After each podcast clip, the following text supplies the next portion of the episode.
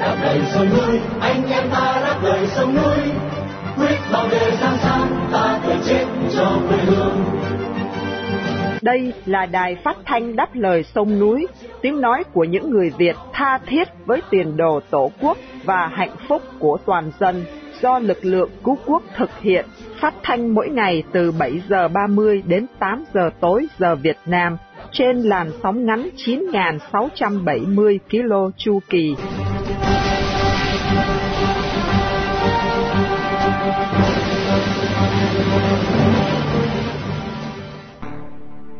Minh Nguyệt xin kính chào quý khán giả. Hôm nay thứ Tư, ngày 31 tháng 1 năm 2024, cũng là buổi phát thanh lần thứ 4645 của Đài Đáp Lời Sông Núi. Mở đầu chương trình là phần tin tức. Sau phần tin tức, mời quý thính giả theo dõi buổi phỏng vấn giáo sư Đỗ Như Điện về việc quan hệ ngoại giao giữa Tòa Thánh Vatican và Cộng sản Việt Nam do Hồng Phúc thực hiện. Chương trình được tiếp nối với chuyên mục Đất nước đứng lên qua bài viết Ai sẽ cùng hẹn năm sau đến Hoàng Sa của Tuấn Khanh và sau cùng là phần bình luận của Hiếu Chân với tựa đề về tính nhân văn của Tòa án Cộng sản.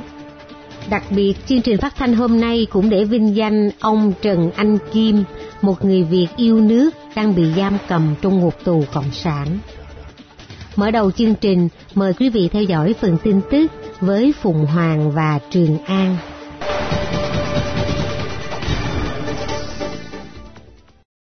Tù nhân lương tâm Trần Huỳnh Duy Thức lại tuyệt thực trong trại giam. Gia đình tù nhân lương tâm Trần Huỳnh Duy Thức vừa cho biết là ông Thức lại tuyệt thực trong trại tù số 6, huyện Thanh Chương, tỉnh Nghệ An, nhằm phản đối sự khắc nghiệt của đám cai tù. Ông Trần Huỳnh Duy Tân, em trai của ông Trần Huỳnh Duy Thức cho biết là ông Thức đã gọi điện cho gia đình vào ngày 26 tháng 1. Qua điện thoại, ông Thức nói sẽ một lần nữa tuyệt thực để phản đối cách đối xử tàn nhẫn của trại tù này. Lý do là vào tháng 9 năm ngoái, ông Thức yêu cầu trại tù phải công khai niêm yết khẩu phần của tù nhân nhưng bị từ chối.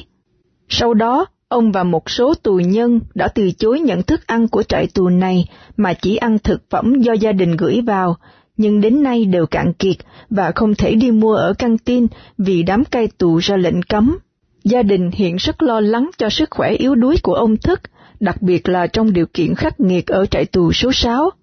Từ trước tới nay, ông Thức không bao giờ thăng lạnh, nhưng trong cuộc gọi điện thoại về nhà vào hôm 26 tháng 1, ông lại thăng lạnh. Gia đình đang dự tính đi thăm ông một lần nữa, nhưng chưa có quyết định thời gian vì đường xá quá khó khăn. Cần biết là ông Trần Huỳnh Duy Thức bị bắt vào năm 2009 với cáo buộc hoạt động nhằm lật đổ chế độ và bị kết án 16 năm tù.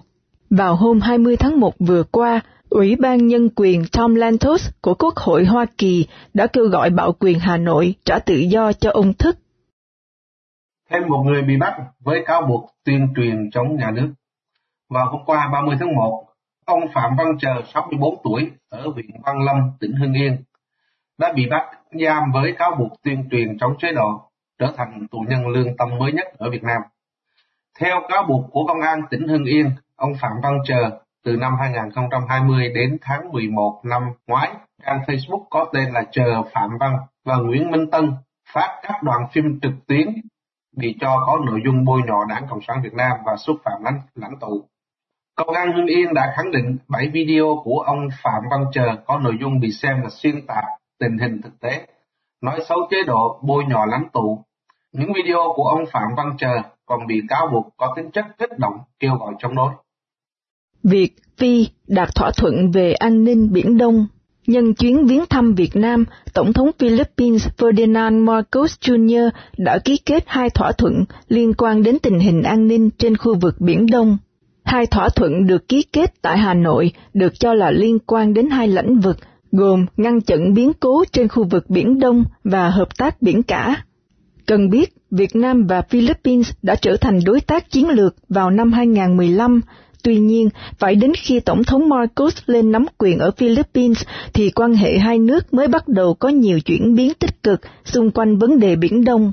Phát biểu trong cuộc gặp gỡ với Thủ tướng Việt Nam Phạm Minh Chính, Tổng thống Marcos Jr. cho biết thỏa thuận hợp tác biển cả sẽ cho phép lực lượng hải cảnh của hai nước thiết lập mối quan hệ đối tác toàn diện để cùng huấn luyện, trao đổi quan chức và tiến tới việc thực hiện nhiệm vụ cùng nhau.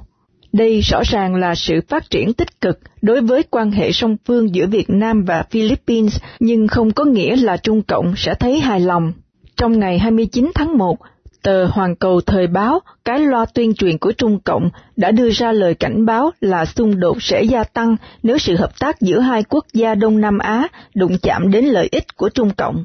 Hai nước Việt Nam và Philippines đều đã có những cuộc đụng độ với lực lượng hải cảnh của Trung Cộng trong những năm qua trên khu vực Biển Đông.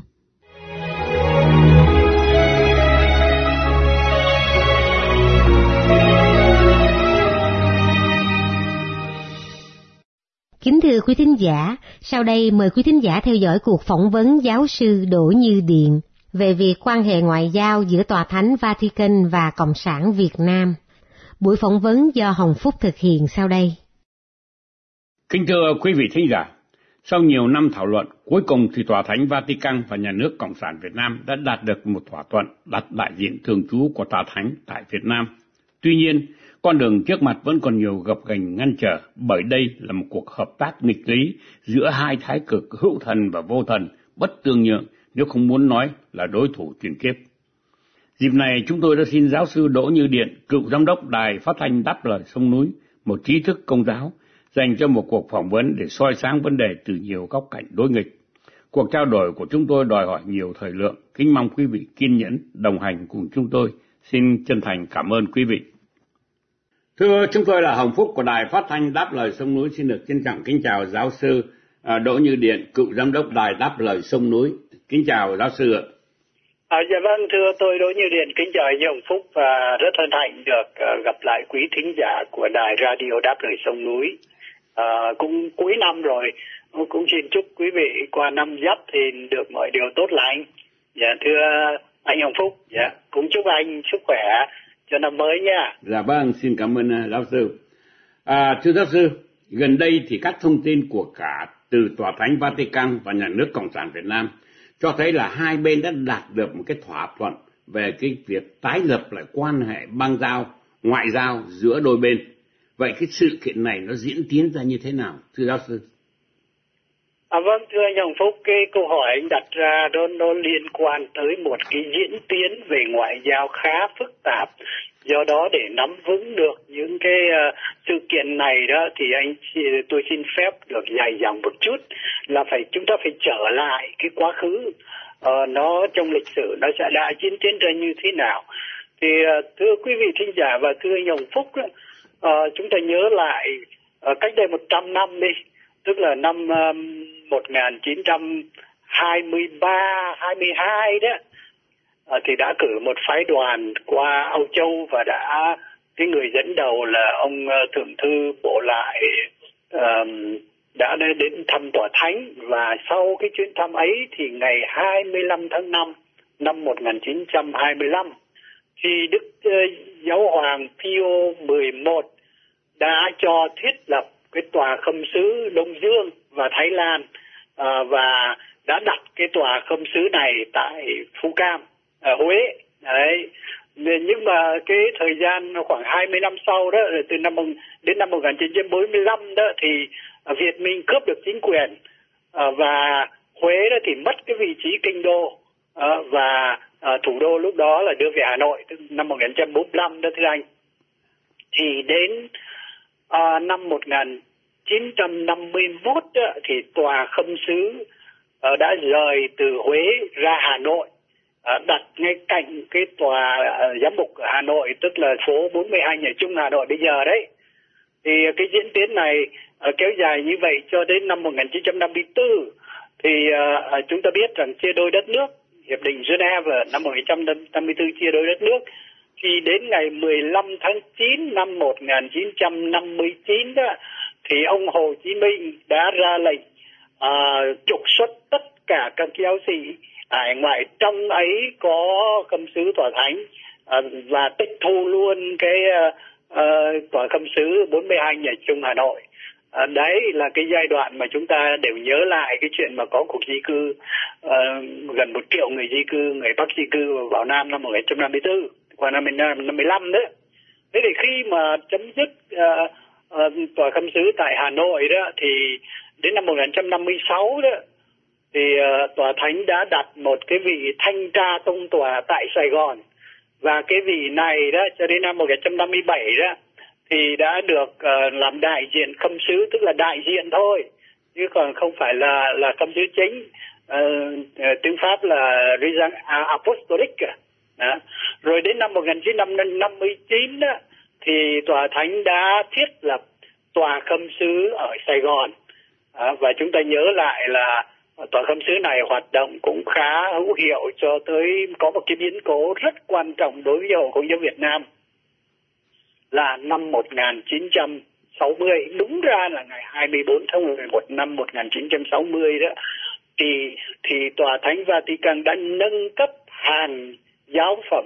Việt Nam à, tức là có hàng giáo phẩm Việt Nam tức là không còn cái quy chế Việt Nam không còn là cái quy chế ờ, sứ truyền giáo nữa mà là một giáo hội à, đứng vững à, tự lập Đấy, thì đây là một cái biến cố lớn đối với người công giáo Việt Nam thưa anh và thưa quý thính giả. Nhưng mà cái sự kiện này đó, đó thì tốt đẹp đấy nhưng mà à, cái biến cố chiến tranh Việt Nam sự xâm lấn của Đảng Cộng sản Việt Nam cho tới ngày 30 tháng 4 năm 1975 đó thì miền Nam Việt Nam rơi vào tay Cộng sản và đến ngày 19 tháng 12 năm 1975 thì vị khâm sứ sau cùng tức là Đức Henri Lemet đã phải rời khỏi Việt Nam và uh, Việt Nam đã hoàn toàn chấm dứt cái mối quan hệ ngoại giao với tòa thánh kể từ ngày 19 tháng 12 năm 1975. Do đó từ năm 1975 cho đến khi mà hồi nãy cái thông tin mà anh nói tới đó là hai bên đã đạt được cái thỏa thuận để mà tái lập uh, quan hệ ngoại giao bằng cách uh, tòa thánh bổ nhiệm một cái vị uh, uh, đại diện thường trú uh, là nó kéo dài 48 năm chứ không phải ngắn ngủi gì. Vậy thì cái sự kiện mà anh nêu ra là tòa thánh Vatican và Hà Nội đã đạt được cái thỏa thuận để cho tòa thánh Vatican bổ nhiệm một vị uh, đại diện uh, chính thức thường trú tại Việt Nam uh, và đã bổ nhiệm vị tổng giám mục gọi là Marek Jaruski người Ba Lan làm đại diện thường trú thì đây là mở ra một cái giai đoạn mới sau 48 năm thương thảo đã kéo dài như vậy đó thưa anh. Dạ. Vì thời lượng phát sóng có hạn, mời quý thính giả nghe tiếp phần 2 vào chương trình phát thanh ngày mai. Xin cảm ơn quý vị.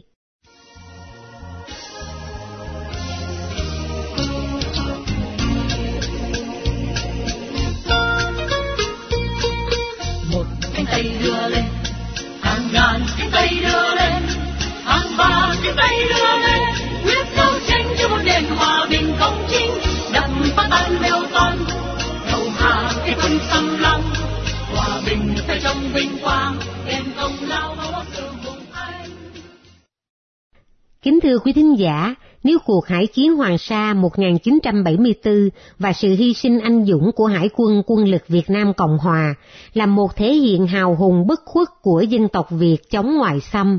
thà chết chứ không đầu hàng, thì cuộc biểu tình chống giàn khoan Trung Cộng HD 981 năm 2014 là một thể hiện rõ nét về một nước Việt Nam đồng lòng đồng tâm, bất kể xu hướng chính trị, tất cả đều đứng về một phía cùng chống lại ngoại bang xâm lược để bảo vệ từng tấc đất của cha ông.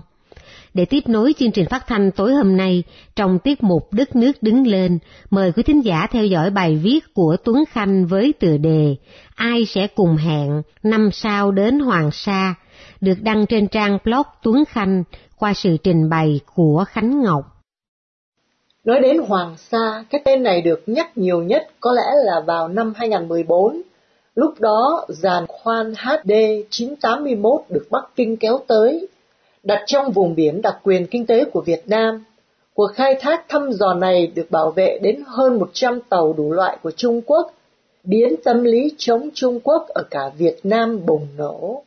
Mọi người xuống đường, báo chí tố cáo, và những cuộc biểu tình trên đường phố Sài Gòn, Huế, Đà Nẵng, Hà Nội. Không nhiều công an, an ninh kiểm soát như thường ngày.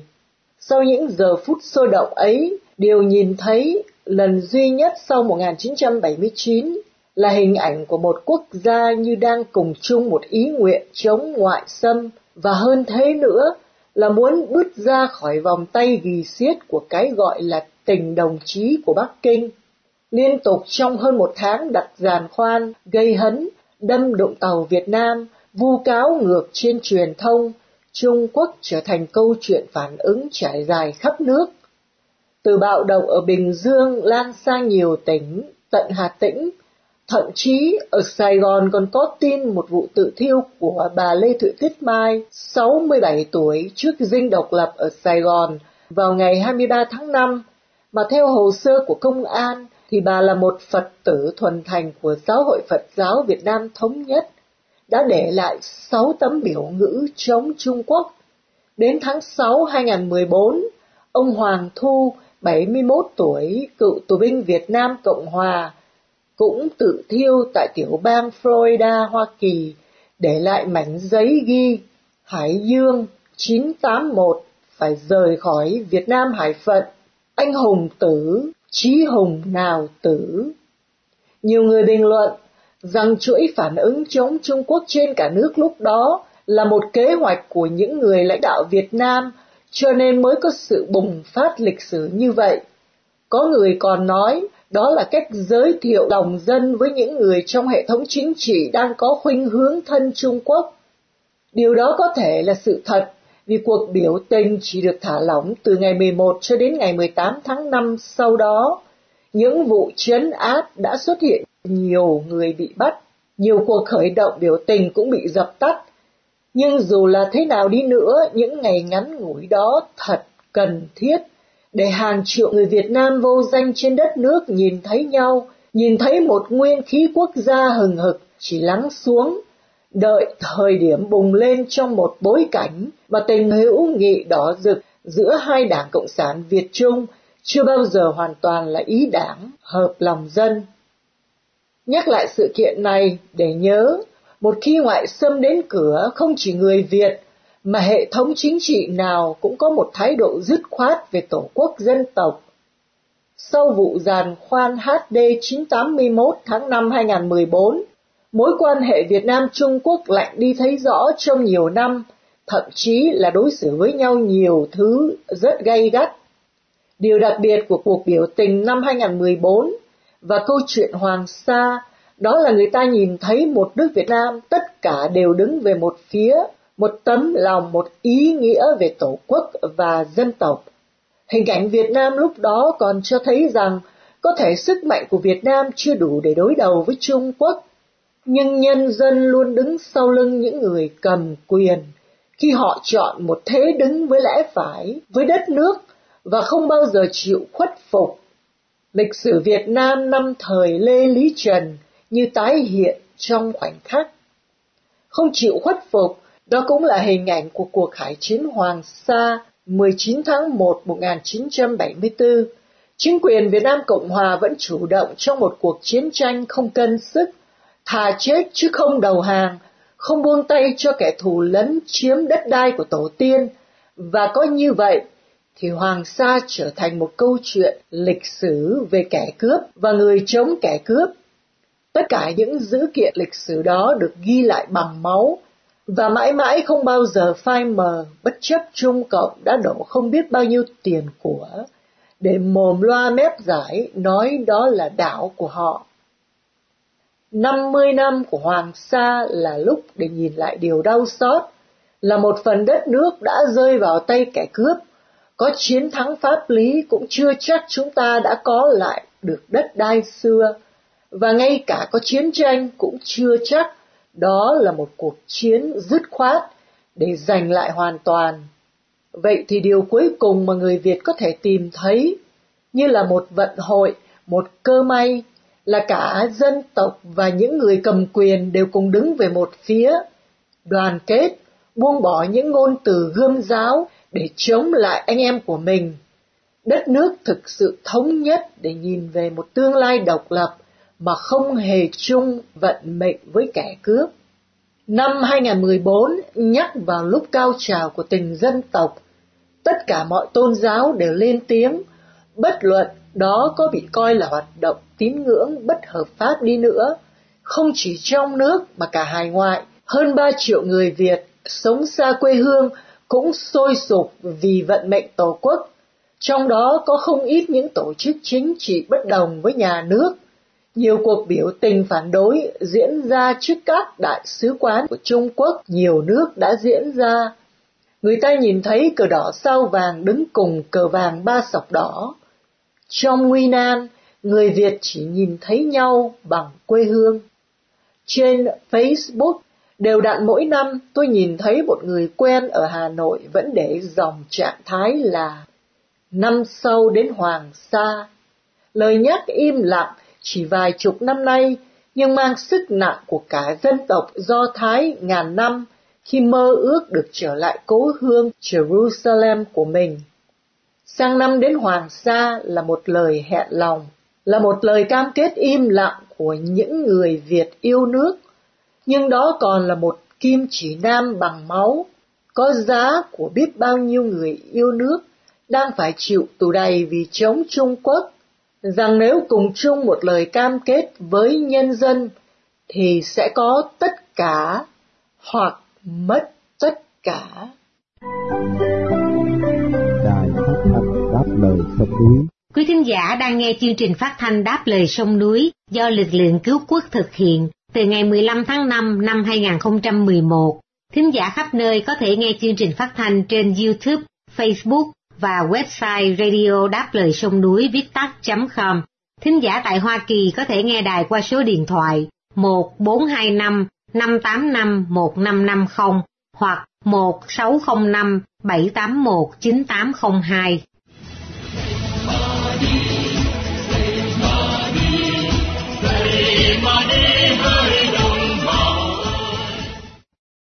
Kính thưa quý thính giả, Đảng Cộng sản Việt Nam là đứa con ngược ngạo của mẹ Việt Nam. Khi Cộng sản nói đất đai là sở hữu của toàn dân, thì đất đai là sở hữu của đảng. Khi Cộng sản ca tụng tính nhân văn của Tòa án Cộng sản, thì các tòa án này là cùng hung cực ác với nhân dân. Mời quý thính giả nghe phần bình luận của Hiếu Chân trích từ Người Việt với tựa đề về tính nhân văn của Tòa án Cộng sản sẽ được Vân Khanh trình bày để kết thúc chương trình phát thanh của Đài Đáp Lời Sông Núi tối hôm nay.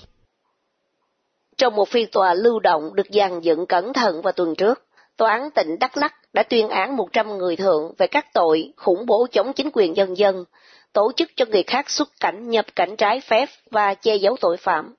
có 10 người bị kết án tù chung thân, 5 người bị kết án 20 năm tù, và 85 người còn lại bị phạt tù từ 9 tháng đến 19 năm. Không có ai bị kết án tử hình như đề nghị của Viện Kiểm sát, và trong 100 bị cáo bị xử tù chung thân, có một người là công dân Hoa Kỳ. Kết thúc phiên tòa vào hôm thứ Sáu tuần trước, báo chí của nhà nước Việt Nam đồng loạt đăng bài ca ngợi bản án của tòa Đắk Lắc là nhân văn, đúng người, đúng tội, Trang mạng của đài truyền hình an ninh thuộc Bộ Công an tường thuật rằng người dân, đặc biệt là đồng bào Tây Nguyên đồng tình với phán quyết của tòa, còn lên mặt dạy dỗ rằng pháp luật Việt Nam nghiêm trị với những người gây tội ác, nhưng cũng luôn tạo điều kiện khoan hồng cho những người biết nhận ra lỗi lầm, thành khẩn khai báo, ăn năn hối cải.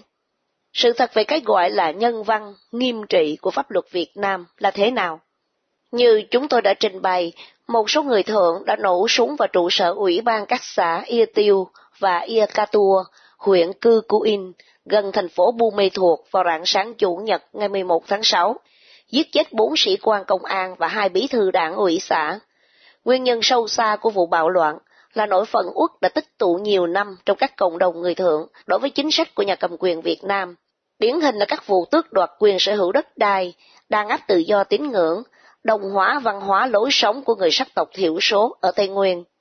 Thay vì cải thiện chính sách đối với đồng bào dân tộc thiểu số, chấm dứt việc di dân từ các tỉnh đồng bằng lên Tây Nguyên chiếm đất, tôn trọng quyền sở hữu đất đai, tín ngưỡng, phẩm giá và quyền bình đẳng của người sắc tộc thiểu số, thì ngược lại nhà nước Cộng sản lại gia tăng đàn áp.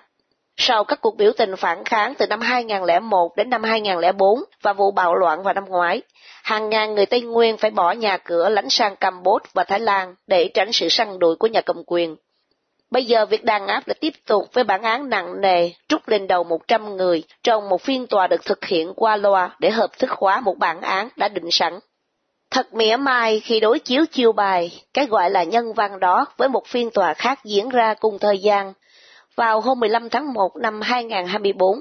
Tòa án tỉnh Trà Vinh trong phiên sơ thẩm đã tuyên phạt bị cáo Thạch Thị Kim Nhung, 22 tuổi, ngụ tại huyện Châu Thành, tỉnh Trà Vinh, 10 năm tù, và bị cáo Nguyễn Vũ Hoàng Tuấn, 29 tuổi, ngụ tại huyện Phú Giáo, tỉnh Bình Dương, 13 năm tù, cùng về tội mua bán người dưới 16 tuổi.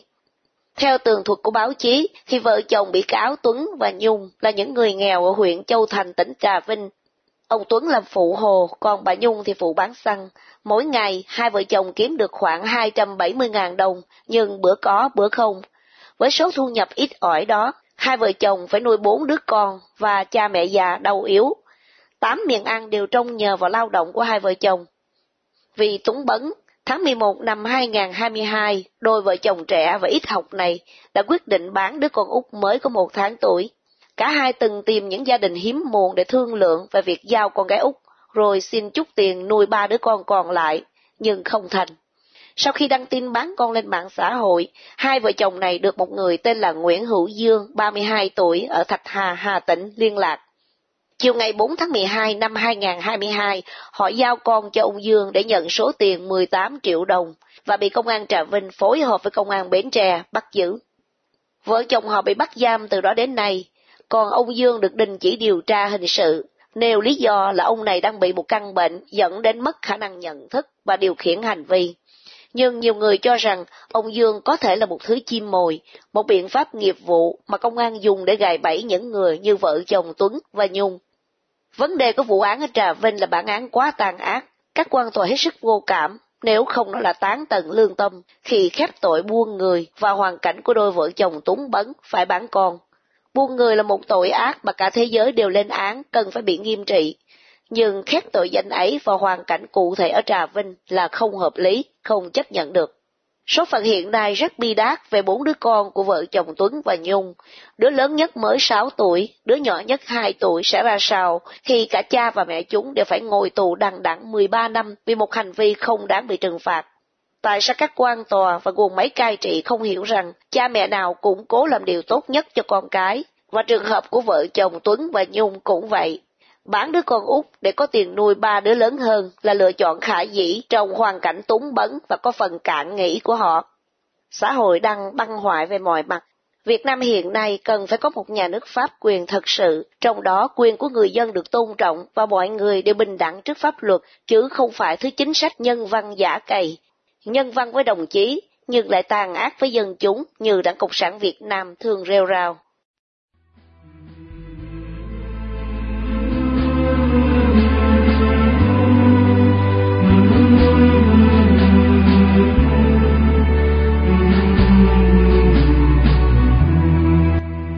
Chia tay trong buổi phát thanh tối nay, kính mời quý thính giả cùng đài đáp lời sông núi nhớ đến ông Trần Anh Kim, sinh năm 1949, bị bắt ngày 21 tháng 9 năm 2015 với bản án 13 năm tù giam. Một người Việt đang bị nhà cầm quyền Cộng sản giam cầm trong ngục tù vì lòng yêu nước, lẽ phải và sự đóng góp tích cực vào tiến trình dân chủ hóa Việt Nam.